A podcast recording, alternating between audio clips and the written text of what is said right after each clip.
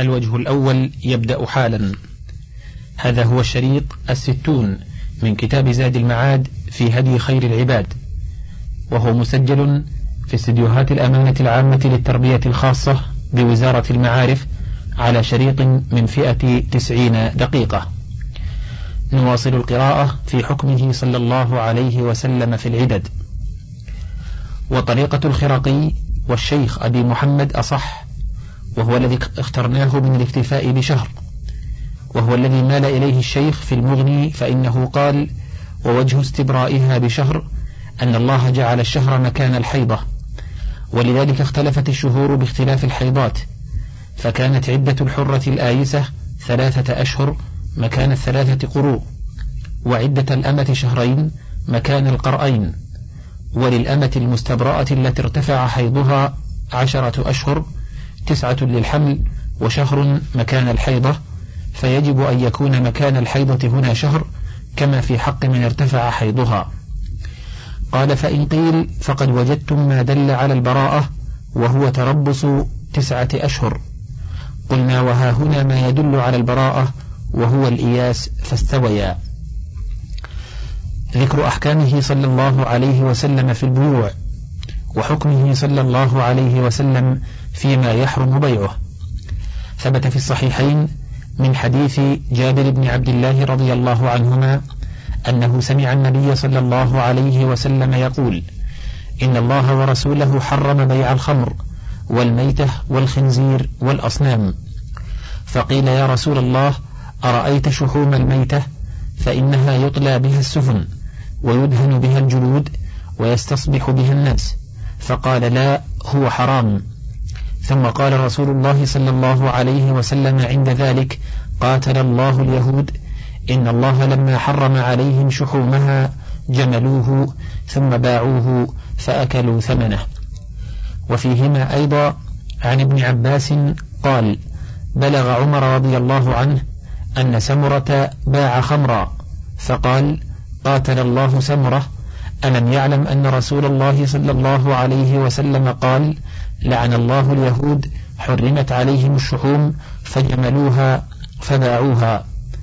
فهذا من مسند عمر رضي الله عنه، وقد رواه البيهقي والحاكم في مستدركه، فجعلاه من مسند ابن عباس، وفيه زيادة، ولفظه عن ابن عباس قال: كان النبي صلى الله عليه وسلم في المسجد، يعني الحرام، فرفع بصره إلى السماء فتبسم، فقال: لعن الله اليهود، لعن الله اليهود، لعن الله اليهود، إن الله عز وجل حرم عليهم الشحوم فباعوها وأكلوا أثمانها.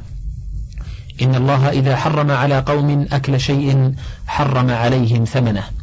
وإسناده صحيح، فإن البيهقي رواه عن ابن عبدان عن الصفار عن إسماعيل القاضي: حدثنا مسدد، حدثنا بشر بن المفضل، حدثنا خالد الحذاء عن بركة أبي الوليد عن ابن عباس. وفي الصحيحين من حديث أبي هريرة رضي الله عنه نحوه، دون قوله: إن الله إذا حرم أكل شيء حرم ثمنه. فاشتملت هذه الكلمات الجوامع على تحريم ثلاثة أجناس: مشارب تفسد العقول، ومطاعم تفسد الطباع وتغذي غذاء خبيثا، وأعيان تفسد الأديان وتدعو إلى الفتنة والشرك. فصان بتحريم النوع الأول العقول عما يزيلها ويفسدها، وبالثاني القلوب عما يفسدها من وصول أثر الغذاء الخبيث إليها، والغاذي شبيه بالمغتذي، وبالثالث الأديان عما وضع لإفسادها. فتضمن هذا التحريم صيانة العقول والقلوب والأديان، ولكن الشأن في معرفة حدود كلامه صلوات الله عليه، وما يدخل فيه وما لا يدخل فيه، لتستبين عموم كلماته وجمعها وتناولها لجميع الأنواع التي شملها عموم كلماته، وتأويلها بجميع الأنواع التي شملها عموم لفظه ومعناه. وهذه خاصية الفهم عن الله ورسوله التي تفاوت فيه العلماء، ويؤتيه الله من يشاء. فأما تحريم بيع الخمر فيدخل فيه تحريم بيع كل مسكر، مائعا كان أو جامدا، عصيرا أو مطبوخا، فيدخل فيه عصير العنب وخمر الزبيب والتمر والذرة والشعير والعسل والحنطة واللقمة الملعونة لقمة الفسق والقلب التي تحرك القلب الساكن إلى أخبث الأماكن، فإن هذا كله خمر بنص رسول الله صلى الله عليه وسلم الصحيح الصريح الذي لا مطعن في سنده ولا إجمال في متنه، إذ صح عنه قوله كل مسكر خمر. وصح عن أصحابه رضي الله عنهم الذين هم أعلم الأمة بخطابه ومراده أن الخمر ما خامر العقل، فدخول هذه الأنواع تحت اسم الخمر كدخول جميع أنواع الذهب والفضة والبر والشعير والتمر والزبيب تحت قوله لا تبيع الذهب بالذهب والفضة بالفضة والبر بالبر والشعير بالشعير والتمر بالتمر والملح بالملح إلا مثلا بمثل. فكما لا يجوز إخراج صنف من هذه الأصناف عن تناول اسمه له، فهكذا لا يجوز إخراج صنف من أصناف المسكر عن اسم الخمر، فإنه يتضمن محذورين: أحدهما أن يخرج من كلامه ما قصد دخوله فيه، والثاني أن يشرع لذلك النوع الذي أخرج حكم غير حكمه فيكون تغييرا لألفاظ الشارع ومعانيه، فإنه إذا سمى ذلك النوع بغير الاسم الذي سماه به الشارع أزال عنه حكم ذلك المسمى وأعطاه حكما آخر.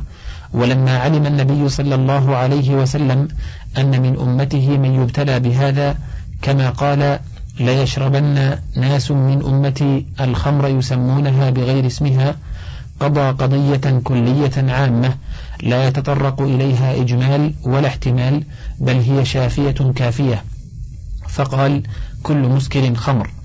هذا ولو أن أبا عبيدة والخليل وأضرابهما من أئمة اللغة ذكروا هذه الكلمة هكذا لقالوا قد نص أئمة اللغة على أن كل مسكر خمر، وقولهم حجة، وسيأتي إن شاء الله تعالى عند ذكر هديه في الأطعمة والأشربة مزيد تقرير لهذا، وأنه لو لم يتناوله لفظه لكان القياس الصريح الذي استوى فيه الأصل والفرع من كل وجه حاكما بالتسوية بين أنواع المسكر في تحريم البيع والشرب، فالتفريق بين نوع ونوع تفريق بين متماثلين من جميع الوجوه. فصل. وأما تحريم بيع الميتة فيدخل فيه كل ما يسمى ميتة، سواء مات حتف أنفه أو ذكي ذكاة لا تفيد حلة، ويدخل فيه أبعاضها أيضا. ولهذا استشكل الصحابة رضي الله عنهم تحريم بيع الشحم مع ما لهم فيه من المنفعة، فأخبرهم النبي صلى الله عليه وسلم أنه حرام وإن كان فيه ما ذكروا من المنفعة. وهذا موضع اختلف الناس فيه لاختلافهم في فهم مراده صلى الله عليه وسلم، وهو أن قوله لا هو حرام هل هو عائد إلى البيع أو عائد إلى الأفعال التي سألوا عنها؟ فقال شيخنا هو راجع إلى البيع، فإنه صلى الله عليه وسلم لما أخبرهم أن الله حرم بيع الميتة قالوا إن في شحومها من المنافع كذا وكذا، يعنون فهل ذلك مسوغ لبيعها؟ فقال لا هو حرام. قلت كأنهم طلبوا تخصيص الشحوم من جملة الميتة بالجواز، كما طلب العباس رضي الله عنه تخصيص الإذخر من جملة تحريم نبات الحرم بالجواز، فلم يجبهم إلى ذلك فقال لا هو حرام. وقال غيره من أصحاب أحمد وغيرهم التحريم عائد إلى الأفعال المسؤول عنها، وقال هو حرام ولم يقل هي، لأنه أراد المذكور جميعه، ويرجع قولهم عود الضمير إلى أقرب مذكور، ويرجحه من جهة المعنى أن إباحة هذه الأشياء ذريعة إلى اقتناء الشحوم وبيعها. ويرجحه أيضا أن في بعض ألفاظ الحديث فقال لا هي حرام، وهذا الضمير إما أن يرجع إلى الشحوم وإما إلى هذه الأفعال، وعلى التقديرين فهو حجة على تحريم الأفعال التي سألوا عنها. ويرجحه أيضا قوله في حديث أبي هريرة رضي الله عنه في الفأرة التي وقعت في السمن إن كان جامدا فألقوها وما حولها وكلوه وإن كان مائعا فلا تقربوه، وفي الانتفاع به في الاستصباح وغيره قربان له. ومن رجح الأول يقول ثبت عن النبي صلى الله عليه وسلم أنه قال إنما حرم من الميتة أكلها، وهذا صريح في أنه لا يحرم الانتفاع بها في غير الأكل كالوقيد وسد البثوق ونحوهما. قالوا والخبيث إنما تحرم ملابسته باطنا وظاهرا كالأكل واللبس، وأما الانتفاع به من غير ملابسة فلأي شيء يحرم. قالوا ومن تأمل سياق حديث جابر علم أن السؤال إنما كان منهم عن البيع، وأنهم طلبوا منه أن يرخص لهم في بيع الشحوم لما فيها من المنافع فأبى عليهم وقال هو حرام، فإنهم لو سألوه عن حكم هذه الأفعال لقالوا أرأيت شحوم الميتة هل يجوز أن يستصبح بها الناس وتدهن بها الجلود؟ ولم يقولوا فإنه يفعل بها كذا وكذا، فإن هذا إخبار منهم لا سؤال، وهم لم يخبروه بذلك عقيب تحريم هذه الأفعال عليه، ليكون قوله لا هو حرام صريحا في تحريمها، وإنما أخبروه به عقيب تحريم بيع الميتة، فكأنهم طلبوا منه أن يرخص لهم في بيع الشحوم لهذه المنافع التي ذكروها فلم يفعل. ونهاية الأمر أن الحديث يحتمل الأمرين، فلا يحرم ما لم يعلم أن الله ورسوله حرمه. قالوا وقد ثبت عنه أنه نهاهم عن الاستسقاء من آبار ثمود، وأباح لهم أن يطعموا ما عجنوا منه من تلك الآبار للبهائم. قالوا ومعلوم أن إيقاد النجاسة والاستصباح بها انتفاع خال عن هذه المفسدة وعن ملابستها باطنا وظاهرا، فهو نفع محض لا مفسدة فيه، وما كان هكذا فالشريعة لا تحرمه، فإن الشريعة إنما تحرم المفاسد الخالصة أو الراجحة وطرقها وأسبابها الموصلة إليها. قالوا وقد أجاز أحمد في إحدى الروايتين الاستصباح بشحوم الميتة إذا خالطت دهنا طاهرا، فإنه في أكثر الروايات عنه يجوز الاستصباح بالزيت النجس وطلي السفن به، وهو اختيار طائفة من أصحابه منهم الشيخ أبو محمد وغيره، واحتج بأن ابن عمر أمر أن يستصبح به. وقال في رواية ابنيه صالح وعبد الله لا يعجبني بيع النجس، ويستصبح به إذا لم يمسوه لأنه نجس، وهذا يعم النجس والمتنجس، ولو قدر أنه إنما أراد به المتنجس فهو صريح في القول بجواز الاستصباح بما خالطه نجاسة ميتة أو غيرها. وهذا مذهب الشافعي، وأي فرق بين الاستصباح بشحم الميتة إذا كان منفردا وبين الاستصباح به إذا خالطه دهن طاهر فنجسه؟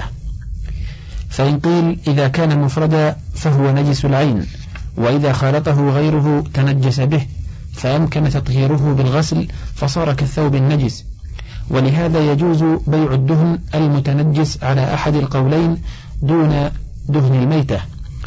قيل لا ريب أن هذا هو الفرق الذي عول عليه المفرقون بينهما، ولكنه ضعيف لوجهين: أحدهما أنه لا يعرف عن الإمام أحمد ولا عن الشافعي البتة غسل الدهن النجس، وليس عنهم في ذلك كلمة واحدة، وإنما ذلك من فتوى بعض المنتسبين.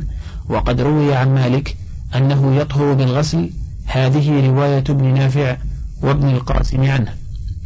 الثاني أن هذا الفرق وإن تأتى لأصحابه في الزيت والشيرج ونحوهما فلا يتأتى لهم في جميع الأدهان، فإن منها ما لا يمكن غسله، وأحمد والشافعي قد أطلق القول بجواز الاستصباح بالدهن النجس من غير تفريق.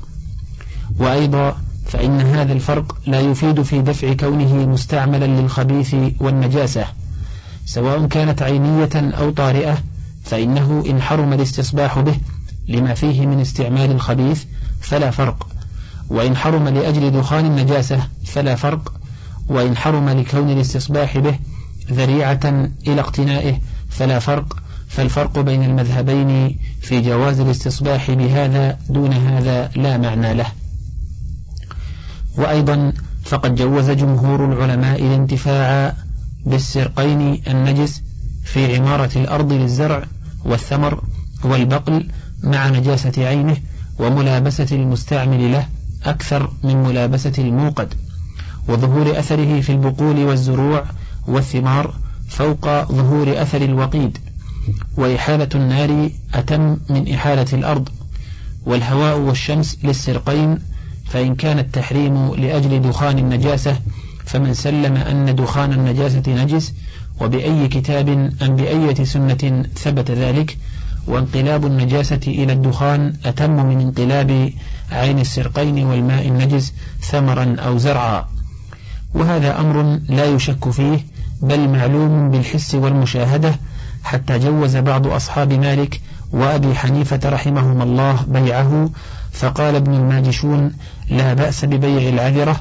لأن ذلك من منافع الناس، وقال ابن القاسم لا بأس ببيع الزبل، قال اللخمي وهذا يدل من قوله على أنه يرى بيع العذرة، وقال أشهب في الزبل المشتري أعذر فيه من البائع يعني في اشترائه، وقال ابن عبد الحكم لم يعذر الله واحدا منهما وهما سيان في الإثم. قلت وهذا هو الصواب، وأن بيع ذلك حرام وإن جاز الانتفاع به، والمقصود أنه لا يلزم من تحريم بيع الميتة تحريم الانتفاع بها في غير ما حرم الله ورسوله منها كالوقيد وإطعام الصقور والمزاة وغير ذلك. وقد نص مالك على جواز الاستصباح بالزيت النجس في غير المساجد وعلى جواز عمل الصابون منه، وينبغي أن يعلم أن باب الانتفاع أوسع من باب البيع، فليس كل ما حرم بيعه حرم الانتفاع به، بل لا تلازم بينهما، فلا يؤخذ تحريم الانتفاع من تحريم البيع. فصل. ويدخل في تحريم بيع الميتة بيع أجزائها التي تحلها الحياة وتفارقها بالموت كاللحم والشحم والعصب، وأما الشعر والوبر والصوف فلا يدخل في ذلك لأنه ليس بميتة ولا تحله الحياة. وكذلك قال جمهور أهل العلم إن شعور الميتة وأصوافها الميتة وأصوافها وأوبارها طاهرة إذا كانت من حيوان طاهر. هذا مذهب مالك وأبي حنيفة وأحمد بن حنبل والليث والأوزاعي والثوري وداود وابن المنذر والمزني، ومن التابعين الحسن وابن سيرين وأصحاب عبد الله بن مسعود. وانفرد الشافعي بالقول بنجاستها، واحتج له بأن اسم الميتة يتناولها كما يتناول سائر أجزائها بدليل الأثر والنظر. أما الأثر ففي الكامل لابن عدي من حديث ابن عمر يرفعه ادفنوا الأظفار والدم والشعر فإنها ميتة. وأما النظر فإنه متصل بالحيوان ينمو بنمائه فينجس بالموت كسائر أعضائه، وبأنه شعر نابت في محل النجس فكان نجسا كشعر الخنزير، وهذا لأن ارتباطه بأصله خلقه يقتضي أن يثبت له حكمه تبعا، فإنه محسوب منه عرفا، والشارع أجرى الأحكام فيه على وفق ذلك، فأوجب غسله في الطهارة، وأوجب الجزاء بأخذه من الصيد كالأعضاء، وألحقه بالمرأة في النكاح والطلاق حلا وحرمة، وكذلك هنا. وبأن الشارع لو تشوف إلى إصلاح الأموال وحفظها وصيانتها وعدم إضاعتها، وقد قال لهم في شاة ميمونة هلا أخذتم إهابها فدبغتموه فانتفعتم به، ولو كان الشعر طاهرا لكان إرشادهم إلى أخذه أولى لأنه أقل كلفة وأسهل تناولا. قال المطهرون للشعور، قال الله تعالى ومن أصوافها وأوبارها وأشعارها أثاثا ومتاعا إلى حين، وهذا يعم أحياءها وأمواتها. وفي مسند أحمد عن عبد الرزاق عن معمر عن الزهري عن عبيد الله بن عبد الله بن عتبة عن ابن عباس رضي الله عنه قال مر النبي صلى الله عليه وسلم بشاة لميمونة ميتة فقال ألا انتفعتم بإهابها؟ قالوا وكيف وهي ميتة؟ قال إنما حرم لحمها.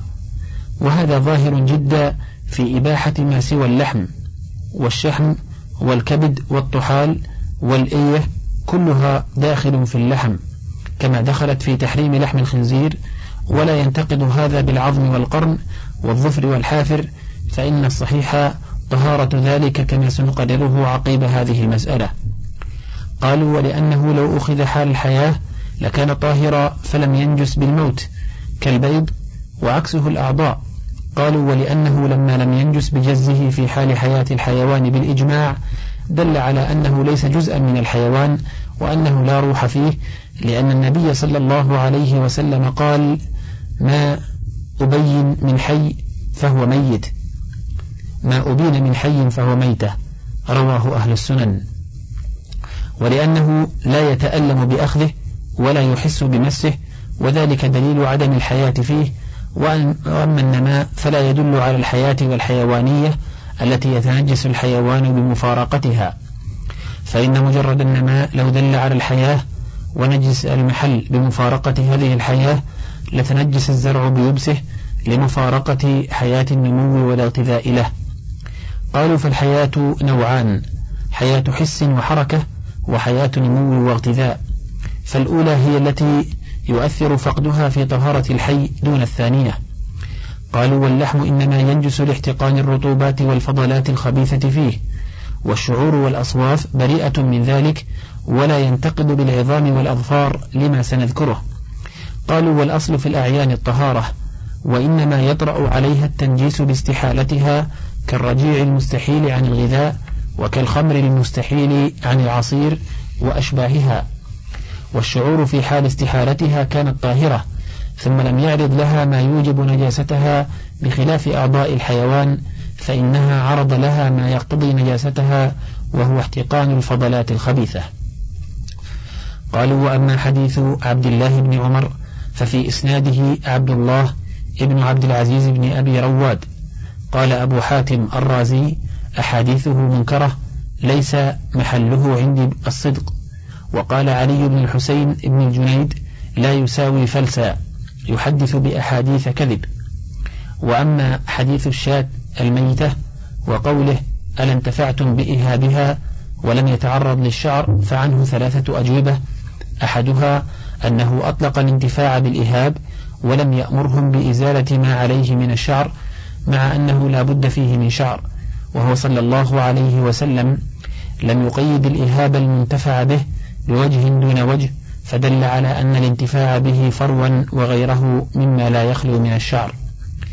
والثاني أنه صلى الله عليه وسلم قد أرشدهم إلى الانتفاع بالشعر في الحديث نفسه، حيث يقول: إنما حرم من الميتة أكلها أو لحمها.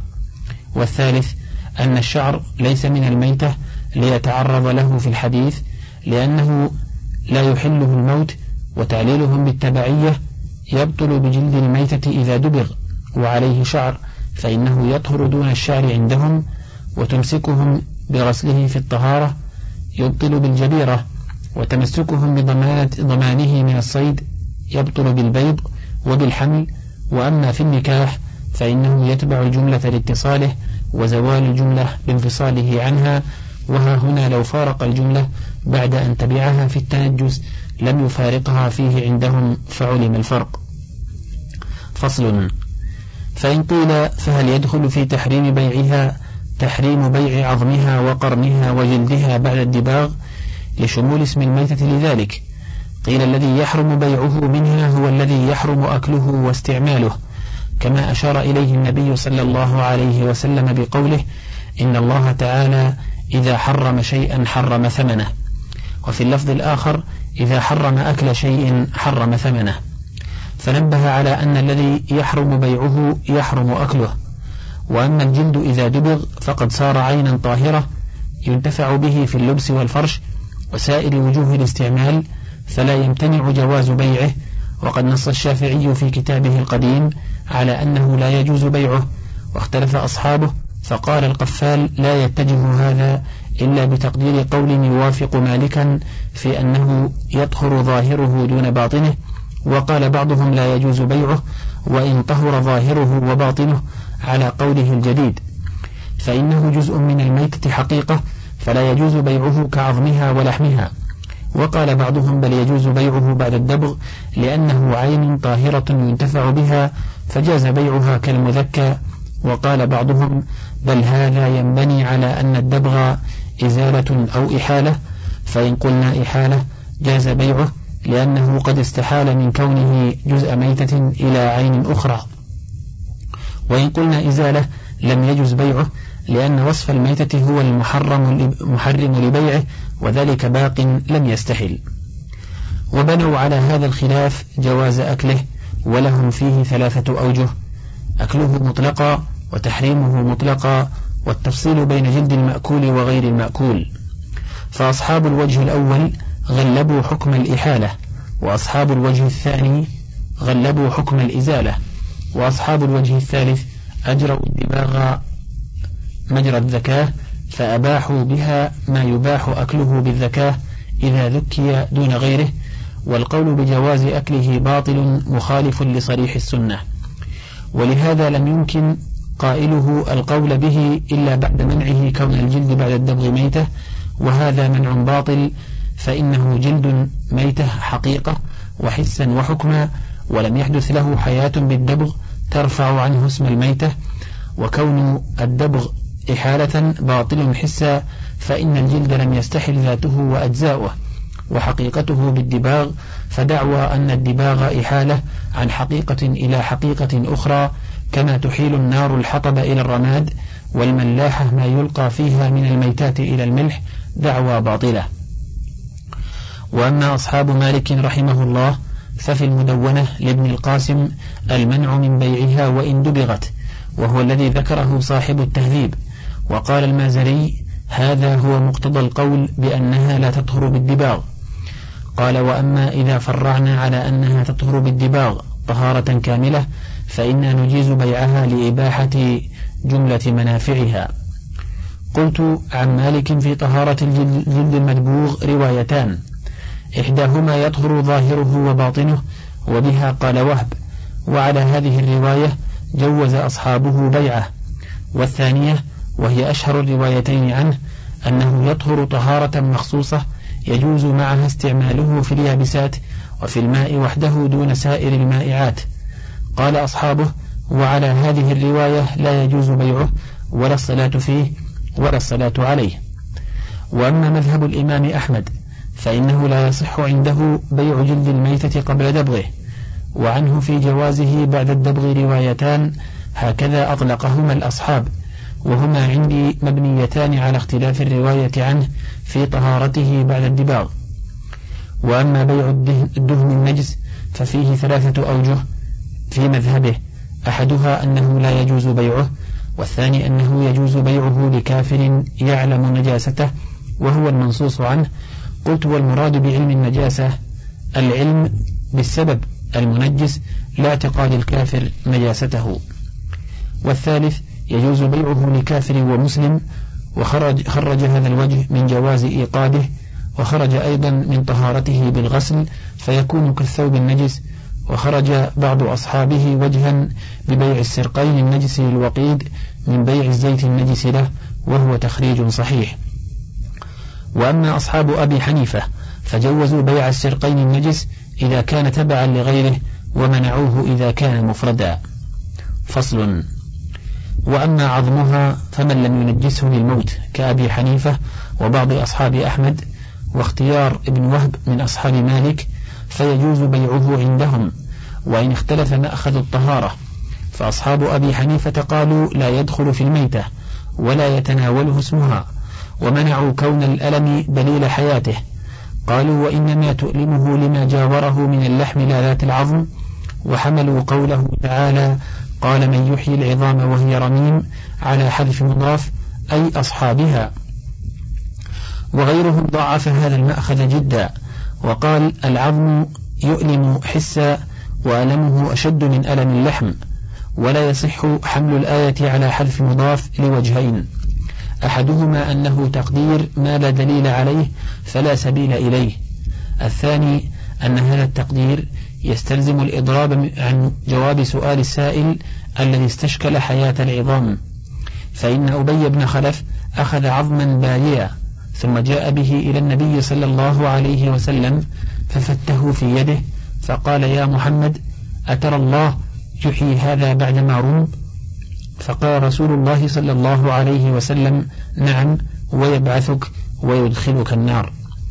فمأخذ الطهارة أن سبب تنجيس الميتة منتف في العظام، فلم يحكم بنجاستها ولا يصح قياسها على اللحم، لأن احتقان الرطوبات والفضلات الخبيثة يختص به دون العظام، كما أن ما لا نفس, نفس له سائلة لا ينجس بالموت وهو حيوان كامل لعدم سبب التنجيس فيه، فالعظم أولى.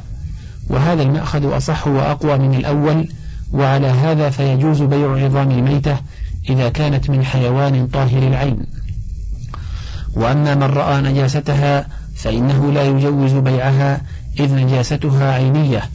قال ابن القاسم: قال مالك: لا أرى أن تشترى عظام الميتة ولا تباع، ولا أنياب الفيل، ولا يتجر فيها، ولا يمتشط بأمشاطها، ولا يدهن بمداهنها. وكيف يجعل الدهن في الميتة ويمشط يمشط لحيته بعظام الميتة وهي مبلولة؟ وكره أن يطبخ بعظام الميتة. وأجاز مطرف وابن الماجشون بيع أنياب الفيل مطلقا، وأجازه ابن وهب، وأصبغ إن غليت وسرقت، وجعل ذلك دباغا له. فصل. وأما تحريم بيع الخنزير فيتناول جملته وجميع أجزائه الظاهرة والباطنة. وتأمل كيف ذكر لحمه عند تحريم الأكل إشارة إلى تحريم أكله، ومعظمه اللحم، فذكر اللحم تنبيها على تحريم أكله دون ما قبله، بخلاف الصيد فإنه لم يقل فيه: وحرم عليكم لحم الصيد، بل حرم نفس الصيد ليتناول ذلك أكله وقتله. وها هنا لما حرم البيع ذكر جملته ولم يخص التحريم بلحمه ليتناول بيعه حيا وميتا. فصل. وأما تحريم بيع الأصنام فيستفاد منه تحريم بيع كل آلة متخذة للشرك على أي وجه كانت، ومن أي نوع كانت، صنما أو وثنا أو صليبا. وكذلك الكتب المشتملة على الشرك وعبادة غير الله، فهذه كلها يجب إزالتها وإعدامها، وبيعها ذريعة إلى اقتنائها واتخاذها، فهو أولى بتحريم البيع من كل ما عداها، فإن مفسدة بيعها بحسب مفسدتها في نفسها. والنبي صلى الله عليه وسلم لم يؤخر ذكرها لخفة أمرها، ولكنه تدرج من الأسهل إلى ما هو أغلظ منه، فإن الخمر أحسن حالا من الميتة، فإنها قد تصير مالا محترما إذا قلبها الله سبحانه ابتداء خلا، أو قلبها الآدمي بصنعته عند طائفة من العلماء، وتضمن إذا أتلفت على الذمي عند طائفة، بخلاف الميتة.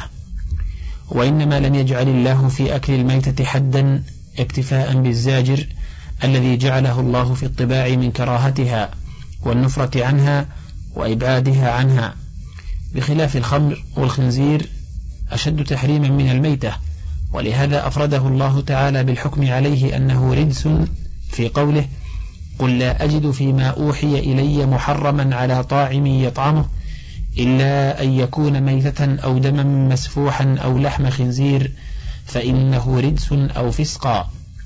فالضمير في قوله فإنه، وإن كان عوده إلى الثلاثة المذكورة باعتبار لفظ المحرم، فإنه يترجح اختصاص لحم الخنزير به لثلاثة أوجه: أحدها قربه منه، والثاني تذكيره دون قوله فإنها رجس، والثالث أنه أتى بالفاء وإن تنبيها على علة التحريم لتزجر النفوس عنه. ويقابل هذه العلة ما في طباع بعض الناس من استلذاذه واستطابته، فنفى عنه ذلك وأخبر أنه رجس، وهذا لا يحتاج إليه في الميتة والدم، لأن كونهما رجسا أمر مستقر معلوم عندهم. ولهذا في القرآن نظائر فتأملها. ثم ذكر بعد تحريم بيع الأصنام، وهو أعظم تحريما وإثما وأشد منافاة للإسلام من بيع الخمر والميتة والخنزير. فصل. وفي قوله إن الله إذا حرم شيئا أو حرم أكل شيء حرم ثمنه، يراد به أمران: أحدهما ما هو حرام العين والانتفاع جملة كالخمر والميتة والدم والخنزير وآلات الشرك فهذه ثمنها حرام كيفما اتفقت. والثاني ما يباح الانتفاع به في غير الأكل وإنما يحرم أكله كجلد الميتة بعد الدباغ وكالحمر الأهلية والبغال ونحوها مما يحرم أكله دون الانتفاع به، فهذا قد يقال إنه لا يدخل في الحديث، وإنما يدخل فيه ما هو حرام على الإطلاق، وقد يقال إنه داخل فيه، ويكون تحريم ثمنه إذا بيع لأجل المنفعة التي حرمت منه، فإذا بيع البغل والحمار لأكلهما حرم ثمنهما بخلاف ما إذا بيع للركوب وغيره، وإذا بيع جلد الميتة للانتفاع به حل ثمنه، وإذا بيع لأكله حرم ثمنه. وطرد هذا ما قاله جمهور من الفقهاء كأحمد ومالك وأتباعهما، إنه إذا بيع العنب لمن يعصره خمرا حرم أكل ثمنه بخلاف ما إذا بيع لمن يأكله، وكذلك السلاح إذا بيع لمن يقاتل به مسلما حرم أكل ثمنه، وإذا بيع لمن يغزو به في سبيل الله فثمنه من الطيبات. وكذلك ثياب الحرير إذا بيعت لمن يلبسها ممن يحرم عليه حرم أكل ثمنها بخلاف بيعها ممن يحل له لبسها. فإن قيل فهل تجوزون للمسلم بيع الخمر والخنزير من الذمي لاعتقاد الذمي حلهما كما جوزتم بيعه الدهن المتنجس إذا بين حاله لاعتقاده طهارته وحله، قيل لا يجوز ذلك وثمنه حرام، والفرق بينهما أن الدهن المتنجس عين طاهرة خالطها نجاسة ويسوغ فيه النزاع، وقد ذهبت طائفة من العلماء إلى أنه لا ينجس إلا بالتغير، وإن تغير فذهب طائفة إلى إمكان تطهيره بالغسل بخلاف العين التي حرمها الله في كل ملة وعلى لسان كل رسول كالميتة والدم والخنزير، فإن استباحته مخالفة لما أجمعت الرسل على تحريمه، وإن اعتقد الكافر حله فهو كبيع الأصنام للمشركين، وهذا هو الذي حرمه الله ورسوله بعينه، وإلا فالمسلم لا يشتري صنما.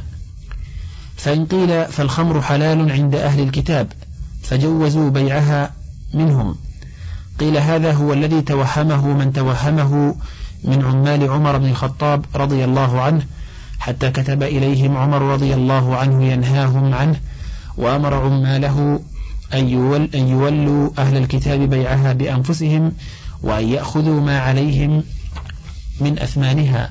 فقال أبو عبيد حدثنا عبد الرحمن عن سفيان بن سعيد عن إبراهيم بن عبد الأعلى الجعفي عن سويد بن غفلة قال بلغ عمر بن الخطاب رضي الله عنه أن ناسا يأخذون الجزية من الخنازير، فقام بلال فقال إنهم لا يفعلون، فقال عمر رضي الله عنه لا تفعلوا ولوهم بيعها.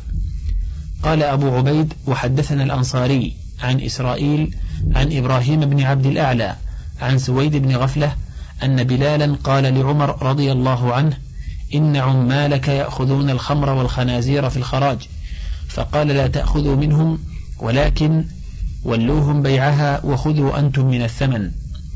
قال أبو عبيد يريد أن المسلمين كانوا يأخذون من أهل الذمة الخمر والخنازير من جزية رؤوسهم وخراج أرضهم بقيمتها، ثم يتولى المسلمون بيعها، فهذا الذي أنكره بلال ونهى عنه عمر، ثم رخص لهم أن يأخذوا ذلك من أثمانها إذا كان أهل الذمة هم المتولين لبيعها، لأن الخمر والخنازير مال من أموال أهل الذمة ولا تكون مالا للمسلمين. قال ومما يبين ذلك حديث آخر لعمر رضي الله عنه حدثنا علي بن معبد عن عبيد الله بن عمرو عن ليث بن أبي سليم أن عمر بن الخطاب رضي الله عنه كتب إلى العمال يأمرهم بقتل الخنازير وقبض أثمانها لأهل الجزية من جزيتهم. قال أبو عبيد فهو لم يجعلها قصاصا من الجزية إلا وهو يراها من أموالهم، فأما إذا مر الذمي بالخمر والخنازير على العاشر فإنه لا يطيب له أن يعشرها ولا يأخذ ثمن العشر منها، وإن كان الذمي هو المتولي لبيعها أيضا، وهذا ليس من الباب الأول ولا يشبهه، لأن ذلك حق وجب على رقابهم وأرضيهم. وأن العشر هنا إنما هو شيء يوضع على الخمر والخنازير أنفسها، وكذلك ثمنها لا يطيب، لقول رسول الله صلى الله عليه وسلم: إن الله إذا حرم شيئا حرم ثمنه. وقد روي عن عمر بن الخطاب رضي الله عنه أنه أفتى في مثل هذا بغير ما أفتى به في ذاك. وكذلك قال عمر بن عبد العزيز: حدثنا أبو الأسود المصري، حدثنا عبد الله بن لهيعة عن عبد الله بن هبيرة السبائي أن عتبة بن فرقد بعث إلى عمر بن الخطاب بأربعين ألف درهم صدقة الخمر، فكتب إليه عمر رضي الله عنه: بعثت إلي بصدقة الخمر وأنت أحق بها من المهاجرين. وأخبر بذلك الناس وقال: والله لاستعملتك على شيء بعدها. قال فتركه. حدثنا عبد الرحمن عن المثنى بن سعيد الضبعي قال: كتب عمر بن عبد العزيز إلى عدي بن أرطاه أن ابعث إلي بتفصيل الأموال التي قبلك من أين دخلت، فكتب إليه بذلك وصنفه له، وكان فيما كتب إليه من عشر الخمر أربعة آلاف درهم. قال: فلبثنا ما شاء الله، ثم جاء جواب كتابه: إنك كتبت إلي تذكر من عشور الخمر أربعة آلاف درهم، وإن الخمر لا يعشرها مسلم ولا يشتريها ولا يبيعها، فإذا أتاك كتابي هذا فاطلب الرجل فرددها إليه، فهو أولى بما كان فيها. فطلب الرجل فردت إليه. قال أبو عبيد: فهذا عندي الذي عليه العمل، وإن كان إبراهيم النخعي قد قال غير ذلك. ثم ذكر عنه في الذمي يمر بالخمر على العاشر، قال: يضاعف عليه العشور. قال أبو عبيد: وكان أبو حنيفة يقول: إذا مر على العاشر بالخمر والخنازير عشر الخمر ولم يعشر الخنازير. سمعت محمد بن الحسن يحدث بذلك عنه. قال أبو عبيد: وقول الخليفتين عمر بن الخطاب وعمر بن عبد العزيز رضي الله عنهما أولى بالاتباع، والله أعلم. حكم رسول الله صلى الله عليه وسلم في ثمن الكلب والسنور. في الصحيحين عن أبي مسعود أن رسول الله صلى الله عليه وسلم نهى عن ثمن الكلب ومهر البغي وحلوان الكاهن. وفي صحيح مسلم عن أبي الزبير قال: سألت جابرا عن ثمن الكلب والسنور، فقال: زجر النبي صلى الله عليه وسلم عن ذلك. وفي سنن أبي داود عنه أن النبي صلى الله عليه وسلم نهى عن ثمن الكلب والسنور. وفي صحيح مسلم من حديث رافع بن خديج عن رسول الله صلى الله عليه وسلم قال: شر الكسب مهر البغي وثمن الكلب وكسب الحجام. فتضمنت هذه السنن أربعة أمور: أحدها تحريم بيع الكلب، وذلك يتناول كل كلب صغيرا كان أو كبيرا، للصيد أو للماشية أو للحرث، وهذا مذهب فقهاء أهل الحديث قاطبة، والنزاع في ذلك معروف عن أصحاب مالك وأبي حنيفة، فجوز أصحاب أبي حنيفة بيع الكلاب وأكل أثمانها. وقال القاضي عبد الوهاب: اختلف أصحابنا في بيع ما أذن في اتخاذه من الكلاب، فمنهم من قال يكره ومنهم من قال يحرم. انتهى. وعقد بعضهم فصلا لما يصح بيعه، وبنى عليه اختلافهم في بيع الكلب، فقال: ما كانت منافعه كلها محرمة لم يجوز بيعه، إذ لا فرق بين المعدوم حسا والممنوع شرعا، وما تنوعت منافعه إلى محللة ومحرمة، فإن كان المقصود من العين خاصة كان الاعتبار بها، والحكم تابع لها، فاعتبر نوعها وصار الآخر كالمعدوم. وإن توزعت في النوعين لم يصح البيع، لأن ما يقابل ما حرم منها أكل مال بالباطل، وما سواه بقية الثمن يصير مجهولا. قال: وعلى هذا الأصل مسألة بيع كلب الصيد، فإذا بني الخلاف فيها على هذا الأصل قيل في الكلب من المنافع كذا وكذا، وعددت جملة منافعه، ثم نظر فيها، فمن رأى أن جملتها محرمة منع، ومن رأى جميعها محللة أجاز، ومن رآها متنوعة نظر هل المقصود المحلل أو المحرم، فجعل الحكم للمقصود. ومن رأى منفعة واحدة منها محرمة وهي مقصودة منع أيضا، ومن التبس عليه كونها مقصودة وقف أو كره. فتأمل هذا التأصيل والتفصيل وطابق بينهما يظهر لك ما فيهما من التناقض والخلل، وأن بناء بيع كلب الصيد على هذا الأصل من أفسد البناء. فإن قوله من رأى أن جملة منافع كلب الصيد محرمة بعد تعديدها لم يجز بيعه، فإن هذا لم يقله أحد من الناس قط، وقد اتفقت الأمة على إباحة منافع كلب الصيد من الاصطياد والحراسة، وهما جل منافعه ولا يقتنى إلا لذلك. فمن الذي رأى منافعه كلها محرمة ولا يصح أن تراد منافعه الشرعية فإن إعارته جائزة.